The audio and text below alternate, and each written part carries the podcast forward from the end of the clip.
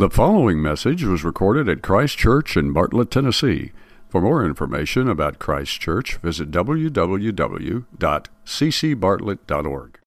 There was one quick announcement I, I, forgot to give to Brother John to make today, so let me make it. Uh, we said it last week. Let me say it again. Uh, so, next Sunday after the service, if you're interested in being a part of our Connect team, if you'd like more information about it, right after the service next Sunday, just meet in here and we'll talk about it. So, the Connect team would be something you would serve on on Sunday morning. Uh, you'd be door greeters, you would be people working the information desk, maybe be behind the counter serving food and all kinds of other stuff. But your job is to connect people to our church church. So when people walk in, hopefully, if you can be smile, you can smile and, and nod at them and, and, and all of that wonderful stuff. If you think you could do that, that's something you might be interested in doing, uh, then please, next Sunday after the service, uh, just stay in here. That would be awesome. Okay, so this series, Love Is, that we're starting today, has been uh, literally a dream of mine to preach for um, over a year. We went through uh, 1 Corinthians 13, um, 4 through 7 with uh, our high school boys, right, guys? Right? Am I right?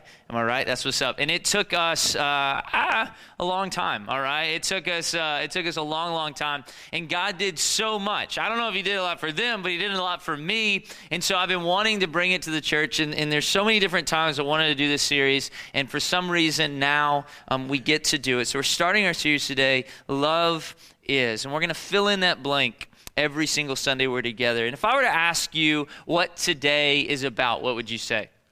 I mean, it's Valentine's Day. So, what would you say? You might say chocolate, you might say flowers, or you might say forgotten flowers, or you might say, I, I don't know, uh, you know, we're going on a date, we're going out to eat. But probably a lot of people, even if I asked children, they would say love. That, right? That's Valentine's Day. It's about love. And, and that's a good answer because love is incredibly important. I mean, incredibly important. We see in Matthew 22, uh, someone asked Jesus, says, Teacher, what is the most important commandment in the law of Moses? And Jesus said, You must love the Lord your God with all your heart, all your soul, all your mind. This is the first and greatest commandment. And a second is equally important. Love your neighbor as yourself. The entire law and all the demands of the prophets are based on these two commandments. All the law and the prophets is based on what? Two commandments.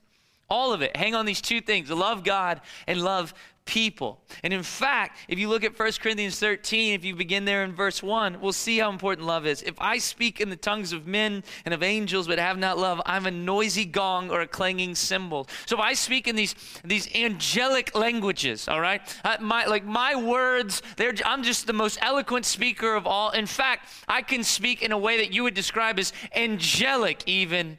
But if I don't have love, I'm like a clanging cymbal. Cl- you've heard a clanging cymbal, right? Not here. We've got good drummers, but maybe you've heard at some point you just go into Guitar Center where people are just in there just banging on cymbals. It's horrible, and you just want to get away from it, right? And it says you're just like that without love. Then it says in verse two, if I have prophetic powers and understand all mysteries and all knowledge, and if I have all faith so as to remove mountains but have not love, I am nothing. If I know everything, I know all the mysteries, I can make mountains move into the sea. Like, that seems like an important guy. That seems like a guy I'm putting on my team, right?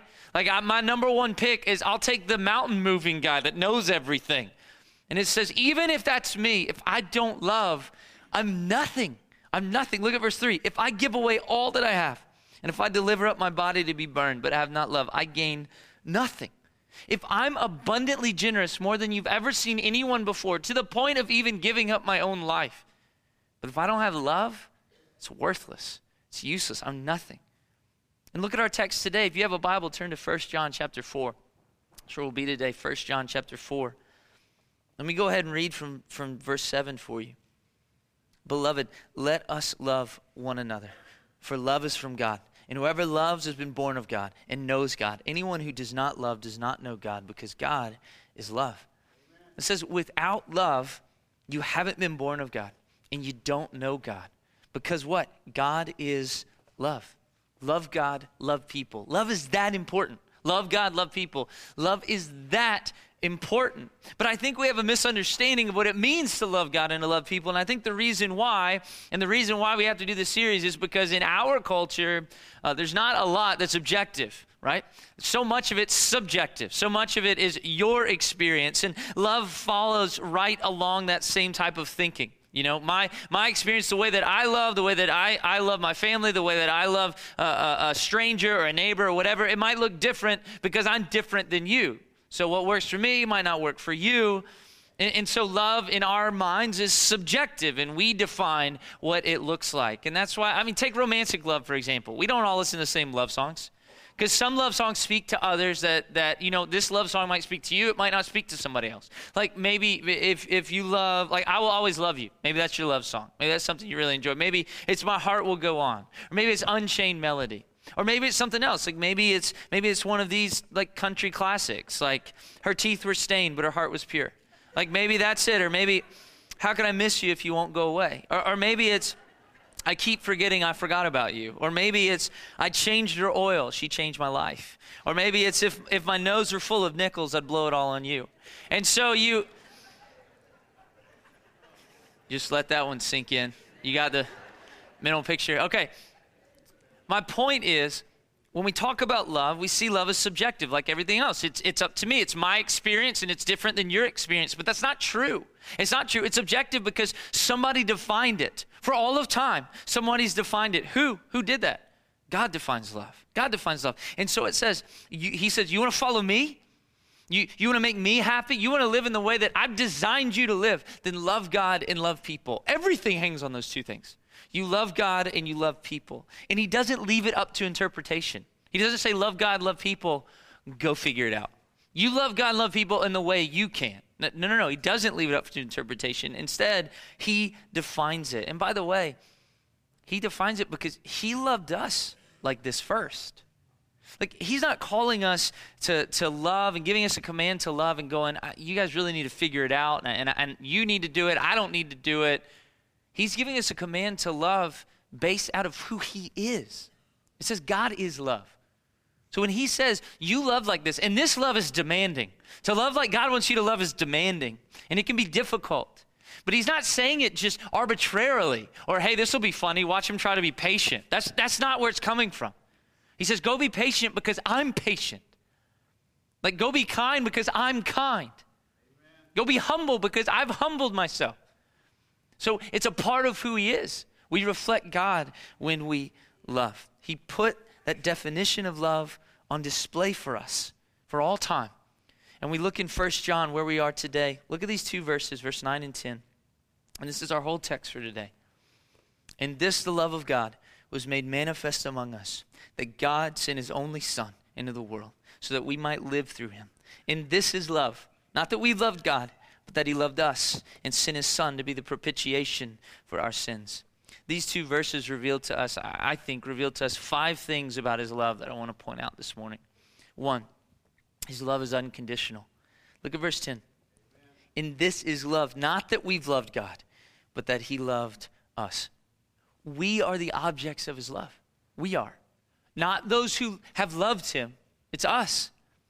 And you go, well, well, this says this says not that we've loved God. So it doesn't say that we we, we haven't loved him. And no, no, no. God didn't love us in response to our love. And you go, how do you know that? Ephesians 2:1. You know what Ephesians 2:1 says? It says, we were dead in our sins.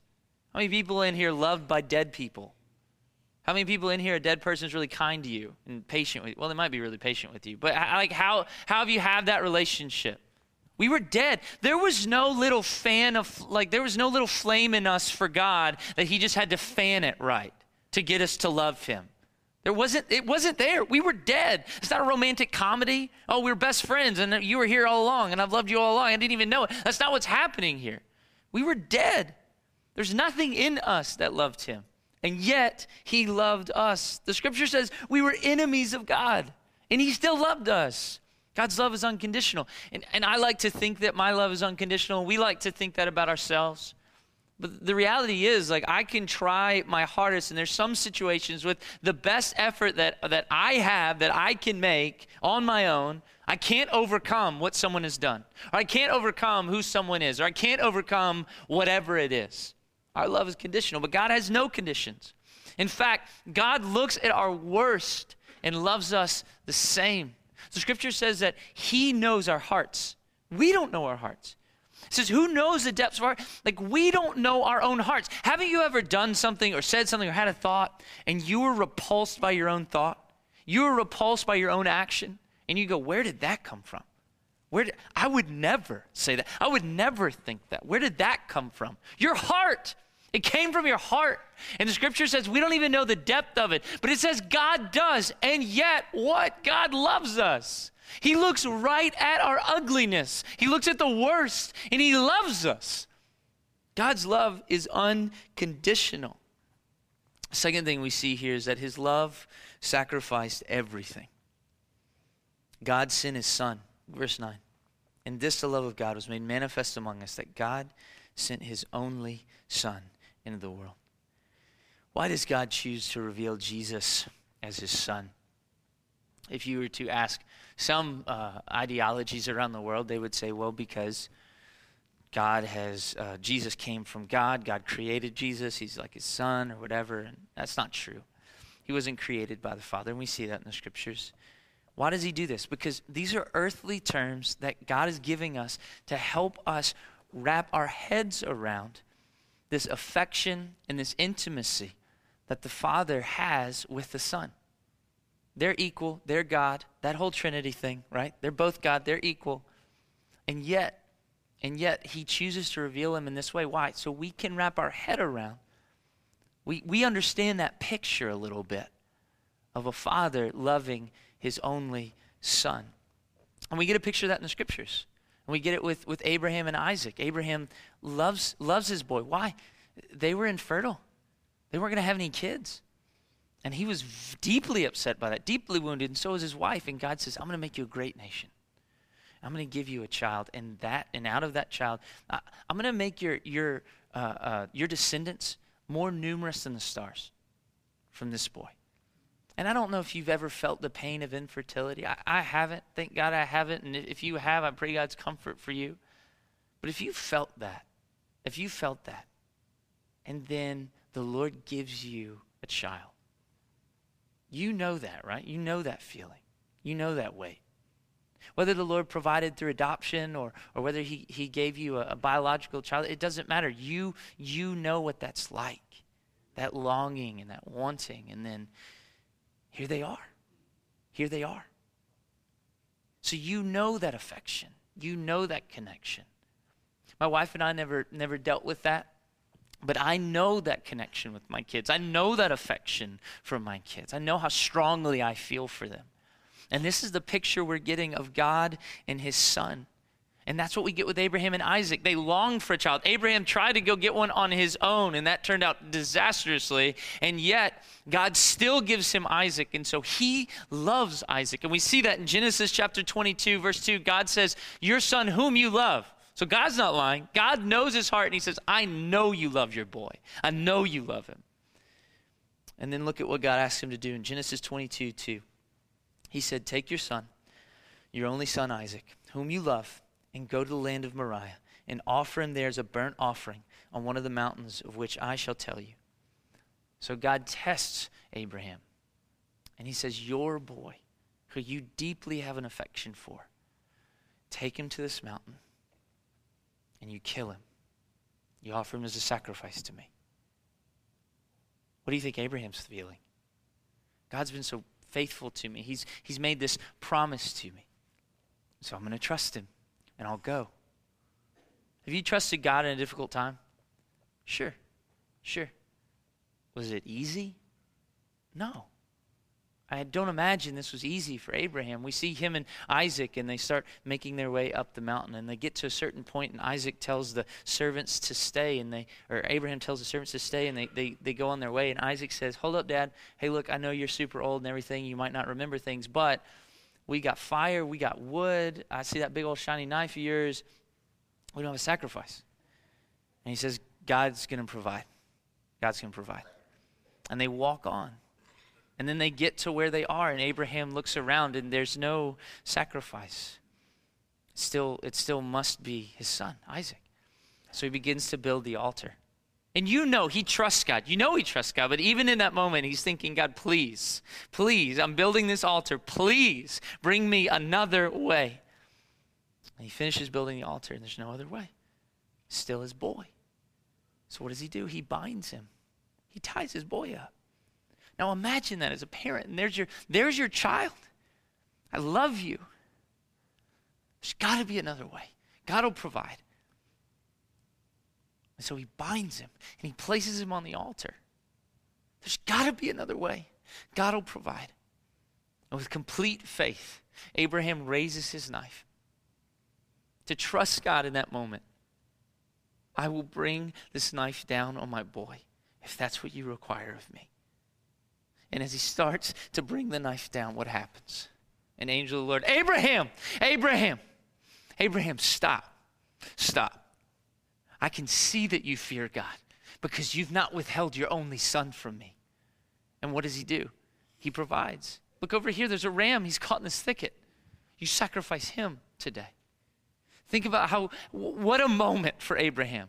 And, and by the way, this was not some empty thing. Like God's going to provide a way. There's no way. He promised this boy, he promised me this boy, and he he would provide all these descendants from him. There's got to be another way. Hebrews 11 says that Abraham knew that God could even raise his boy from the dead. Abraham had every intention of killing him that day. He knew it. He said, "You know what? If God if God's going to fulfill his promise to me, and even if he makes me do this, he can raise him from the dead." This was not an empty thing for him. He, it wasn't like, "You know what? I know there's nothing at stake here. God's gonna, there's going to be a ram somewhere." That's that's not what's going through his head. And so you imagine that moment, that relief, this angel of the Lord stopping, Abraham, stop. Stop. I provided another way. What a moment. Now, think of this God chooses to reveal his affection and his intimacy and his connection with the Son in the same way. This is my only son. In the same way that, Ab- that Isaac is Abraham's only son, like that, his son. But when Jesus is on the altar, no one yells stop. No one removes the wrath of God from his son.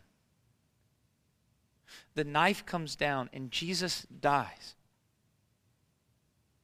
Are you, are you, are you with me here? God says, This is my only son. Just like Abraham says, This is my son. And no one stopped him. There was no other way. And so God gave his only son for us. I mean, feel, feel the weight of that. I wouldn't give my boy for any of you. I wouldn't give him for me. And God looks at us, his enemies, those who are dead in their sins. And he says, I'll give my boy. And then just on the other side of that, Jesus gave himself for us. He sacrificed for us. No one took him. No one took his life from him. In John 10, Jesus said, For this reason the Father loves me, because I lay down my life that I might take it up again. No one takes it from me, but I lay it down of my own accord. I have authority to lay it down, and I have authority to take it up again. The charge I received from my Father. It's the choice Jesus made. Yes, the Father sent him, but the Son chose to obey. He says, What? I have the authority to lay my life down, I have the authority to pick it up again.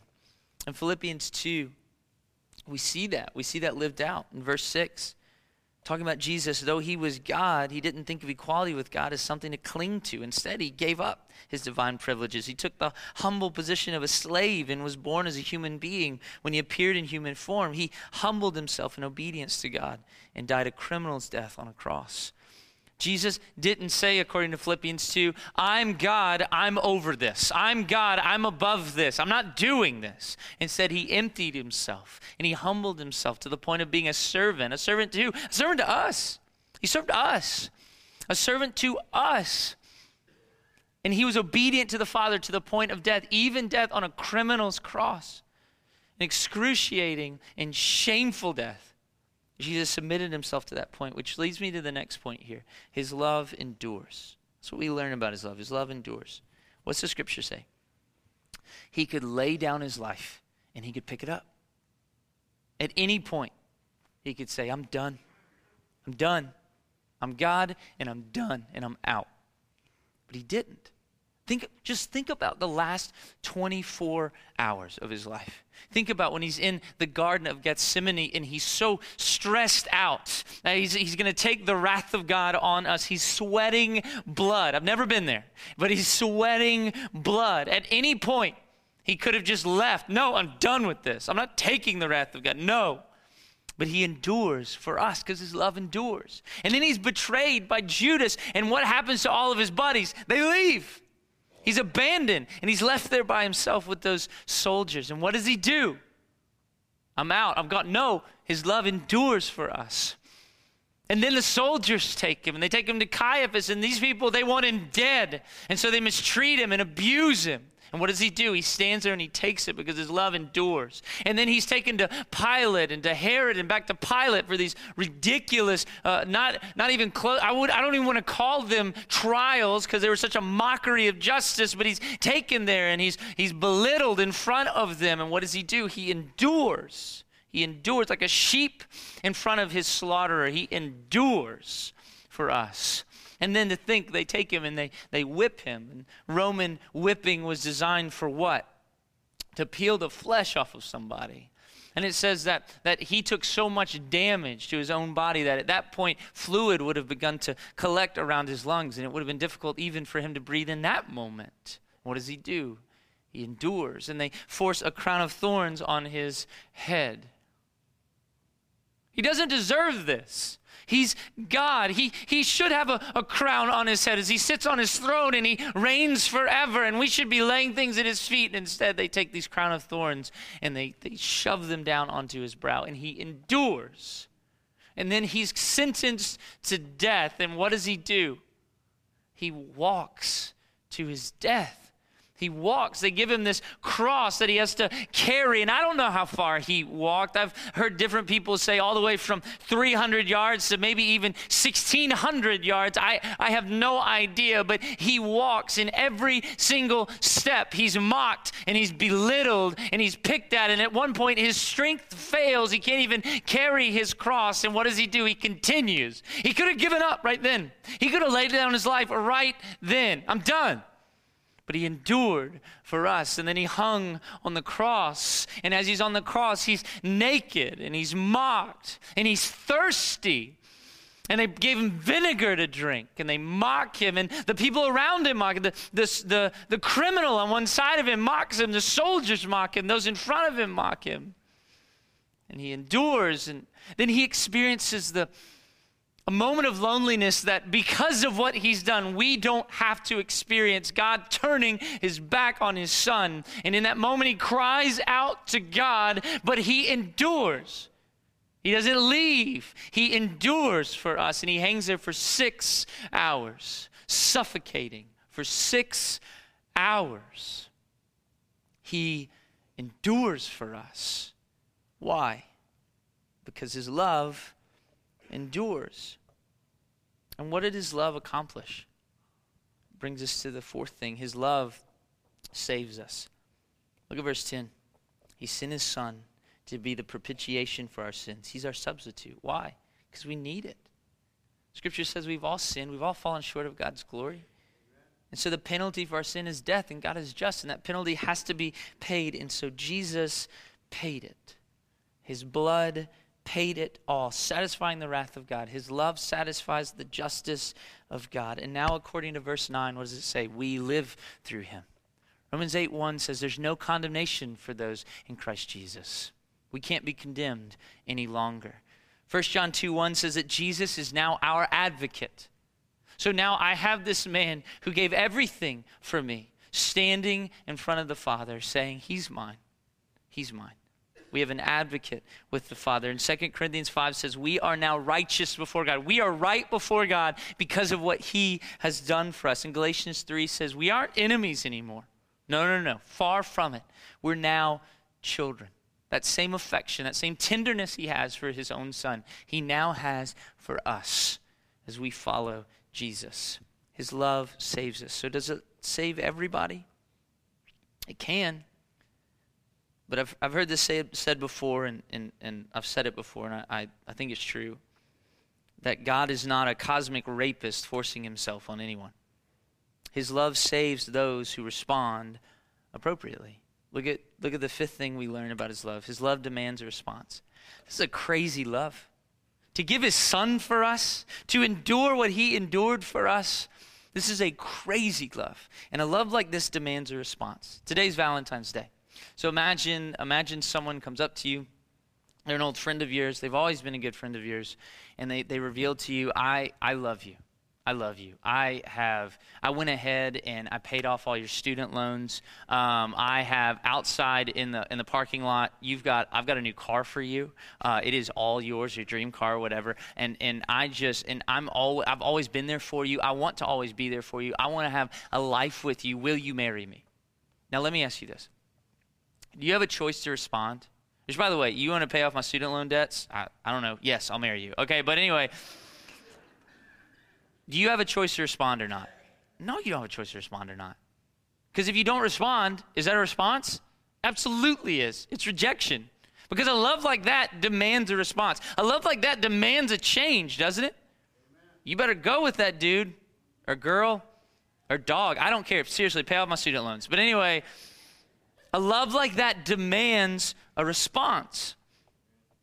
And so the crazy love of God demands a response. So the question becomes what response results in being saved by this love? What, what response results in being saved by this love? Look at verse 15. Whoever confesses that Jesus is the Son of God, God abides in him and he in God. So his love saves those who confess him. Does a confession save you then? I just need to say, Jesus is Lord. Bam, I'm saved. Is that what that says? Because Matthew 7 21, Jesus said, Not everyone who says to me, Lord, Lord, will enter the kingdom of heaven.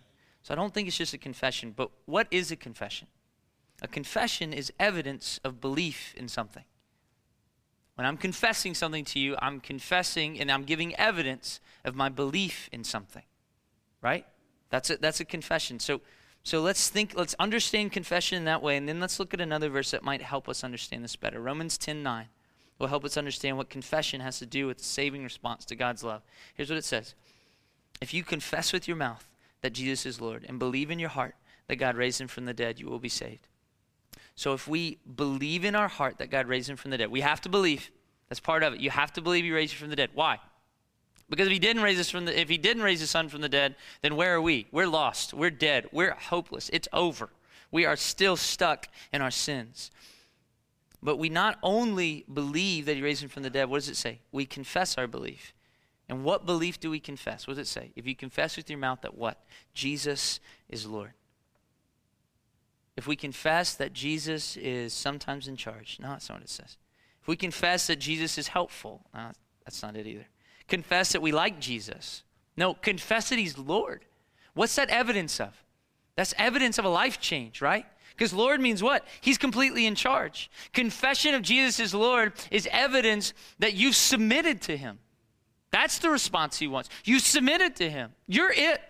You, you're in charge. You win. And to confess that is to prove that. To confess that is to prove that you've submitted to him, that you surrendered to him. Jesus said in Matthew 16, 24, if any of you want to be my follower, you must turn from your selfish ways, take up your cross, and follow me. A saving response to God's love is complete surrender. It's confess your sin. It's to turn away from and say, God, please forgive me. I don't want this anymore. I'm going a different way. You're in charge, not some of the time, not, not just with this, not just with church. God, my life is yours. You are Lord. And you may say, that sounds great. I, I want, I want that, that love to save me. I want that love to, to save me. Because the reality is, again, we're separated from God outside of His love, outside of what Jesus has done for us. We're separated. And our sin deserves what? It deserves death. And that debt will be paid. It will be paid. And if you aren't found in Jesus, it will be paid by sending you away from Him forever in hell. So the scriptures say. I, I know people don't like to talk about it. I get it. But that's the reality. Amen. That's why Jesus died for us, to save us from that, what we deserve. But if we confess that He's Lord, giving evidence that we've surrendered our life. God, you are it. You are in charge. Amen. We become his children. We get a new life and we're forgiven. And you might say, but will he accept me? You don't know where I came from. You don't know what I'm confessing. Here's what his word says If we confess our sin, he's faithful and just to forgive us our sins and cleanse us from all unrighteousness. From all unrighteousness. Have you, have you committed a sin bigger than God? No. He says, I'm faithful to you. Well, other people haven't been. Yeah, yeah, yeah. I'm not other people. I'm faithful to you. I'll forgive you and I'll cleanse you. His word says that by his wounds we are healed. His word says that he takes our sin and he removes them from us as far as what? The east is from the west. Yeah, he'll accept you. Yes, he'll forgive you. And just in case that's not enough, you say those are nice words, those are nice verses. I don't. Rem- I'm not going to remember them. Just in case that's not enough. Just in case you can't remember. Remember this: that He didn't withhold His only Son for you. Remember that. If you're going, I, I don't know if He'll accept me. I don't know if He'll love me. I don't know if I'll be forgiven. He didn't withhold His only Son for us. Remember that, because that's love. So, what is our first love? I told you we'll always we'll have that. We'll, we'll fill in that blank. Love is what? Love is Jesus. That's what love is. Love is Jesus. This is what we. This is how we know what love is. That what? God sent His only Son for us, that we might live through Him. That's how we know what love is. Jesus is love. Would you bow your head and close your eyes with me? I know that we need to respond. I told you that already. We need to respond. We have this crazy love of God that needs a response. So, what's our response? For some of you, I, I don't know, it might be different. Maybe I have brothers and sisters in this room that your response today, your only appropriate response today is awe. Maybe that's it. Maybe I have brothers and sisters in this room that your only response today, the only thing that, that you can do today is turn away from something. Something you've been holding on to, something you know that doesn't please Him. I don't know. I would imagine, though, that there are people in this room that you've heard the good news of Jesus now, really heard it for the first time. You've really, you're internalizing it now that God sent his son for you.